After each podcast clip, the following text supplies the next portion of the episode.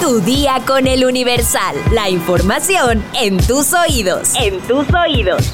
Hola, hoy es lunes 3 de julio de 2023. Este es el primer podcast del mes y vamos a iniciarlo con todo. Así que ya saben qué decir. Todos juntos a la cuenta de 3. Una, dos, tres. ¡Entérate!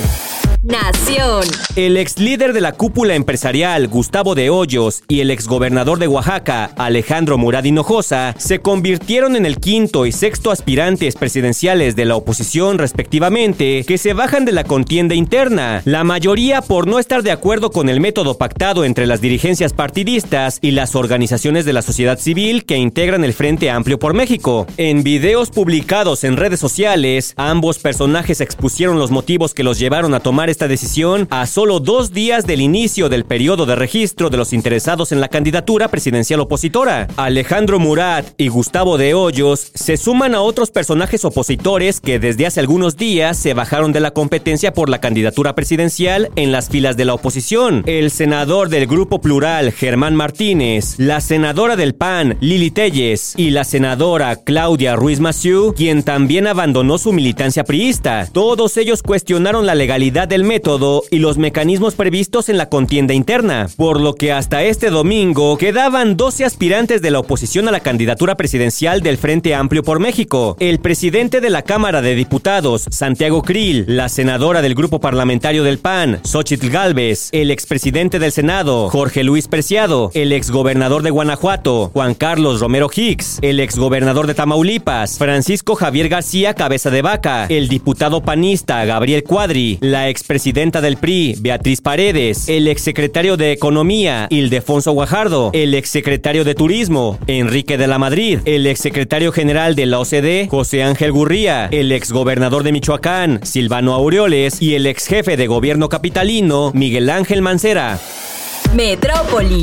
Camiones cargados con cascajo provenientes de la Ciudad de México forman fila para descargar desperdicios en la zona boscosa de los cipreses, especialmente junto al río y al camino de la presa Las Julianas. Esto ocurre todos los días sin que ninguna autoridad lo impida, ni la Procuraduría Federal de Protección al Ambiente, ni la Procuraduría de Protección al Medio Ambiente del Estado de México, ni autoridades de medio ambiente de Naucalpan impiden la descarga de cascajo en Barrancas Verdes, que son zona federal, forman parte del Parque Metropolitano y es un remanente del Parque Nacional de los Remedios, especialmente en la Avenida de los Cipreses. Rafael Fuentes Gutiérrez, hijo de ejidatarios, ha llevado varios oficios y denuncias en los últimos cuatro años ante la Profepa, Propaem y a Medio Ambiente de Naucalpan para denunciar el daño ambiental y a la reserva ecológica. En respuesta, geógrafos de la Profepa de la Delegación de la Zona Metropolitana del Valle de México respondieron en febrero de 2022 que recorrieron la zona y no lograron ubicar la avenida Los Cipreses en la colonia Las Ánimas. La avenida Los Cipreses, en la zona donde el gobierno federal expropió el rancho de los Tres García a presuntas organizaciones delictivas y donde se planeó la construcción de la Universidad Pública Naucalpense, hay cuatro enormes tiraderos de cascajo. A estos sitios todos los días llegan más de 100 camiones cargados provenientes de construcciones de la Ciudad de México.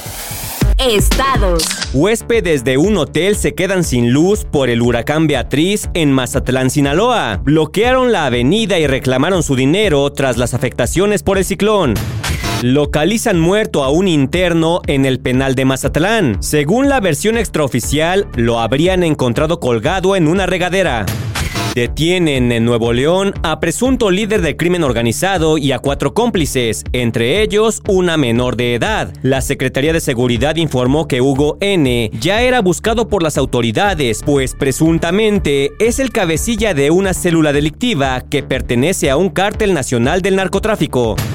Detienen a cuatro personas por bolsas y maletas con restos humanos abandonados en Pachuca. Los sujetos fueron sorprendidos mientras abandonaban restos y dejaban una manta firmada por el cártel del noroeste, presencia que no se tiene detectada en Hidalgo, así lo señalaron las autoridades.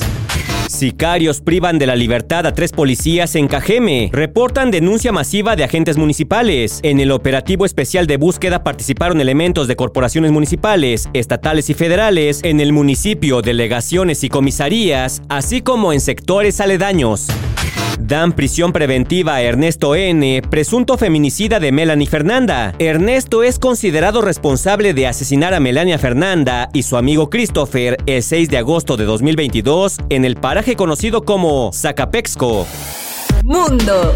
La misión de la Organización de Estados Americanos, OEA, encargada de observar los comicios en Guatemala, criticó este domingo la extrema judicialización del proceso electoral y recordó que las elecciones se deben ganar en las urnas y no impugnando resultados legítimos que expresan la voluntad del pueblo. En un comunicado, la misión de la OEA consideró que ha habido una instrumentalización de la justicia en Guatemala para buscar la invalidación de la primera vuelta de las elecciones generales celebradas el pasado 25 de junio, y en las que el candidato presidencial de la izquierda logró un inesperado segundo lugar. Alimentar una narrativa de fraude sin el sustento probatorio menoscaba la voluntad popular y la institucionalidad democrática. Así lo manifestó la misión de la OEA en un duro comunicado. Las elecciones se deben ganar en las urnas, no inhabilitando candidaturas o impugnando resultados legítimos que emanan del electorado. En el juego democrático corresponde a los ganadores actuar con humildad y a los perdedores con dignidad. Añadió la misión. Su posicionamiento se produce después de que este sábado, primero de julio, la Corte de Constitucionalidad de Guatemala, el máximo tribunal del país, suspendió la oficialización de los resultados electorales hasta que se investiguen las denuncias de irregularidades planteadas por nueve partidos políticos.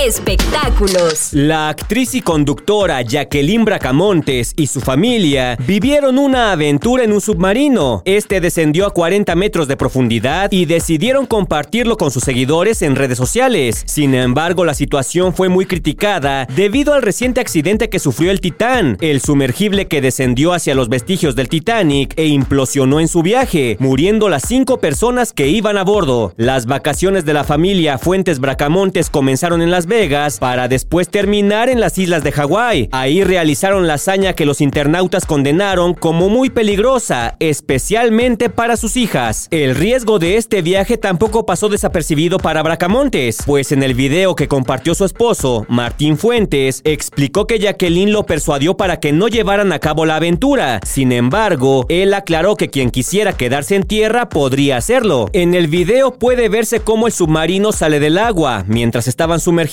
observaron lo que parece ser un bote y algunos animales marinos nadando. Al finalizar, se ve a la familia emocionada salir por una escalera. Sin embargo, los fans de Jacqueline no perdonaron que pudiera poner en peligro a su familia, por lo que la publicación recibió una serie de comentarios donde criticaron y señalaron el actuar de los fuentes Bracamontes. Ni loca haría eso con mis hijas y menos después de lo que acaba de pasar. Qué aventurados, de verdad, sin temor a Dios. Están viendo y ni así. Y analizaron las consecuencias negativas de eso para las niñas? Son algunos de los comentarios en la publicación. Me gustaría saber tú qué opinas. ¿Jacqueline y su familia hicieron bien en tener esta aventura? ¿O ya solo estamos criticando por criticar? Deja tu comentario en Spotify.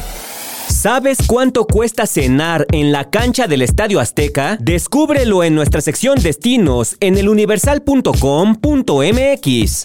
Ya estás informado, pero sigue todas las redes sociales de El Universal para estar actualizado. Comparte este podcast y mañana no te olvides de empezar tu día. Tu día, con, El Universal.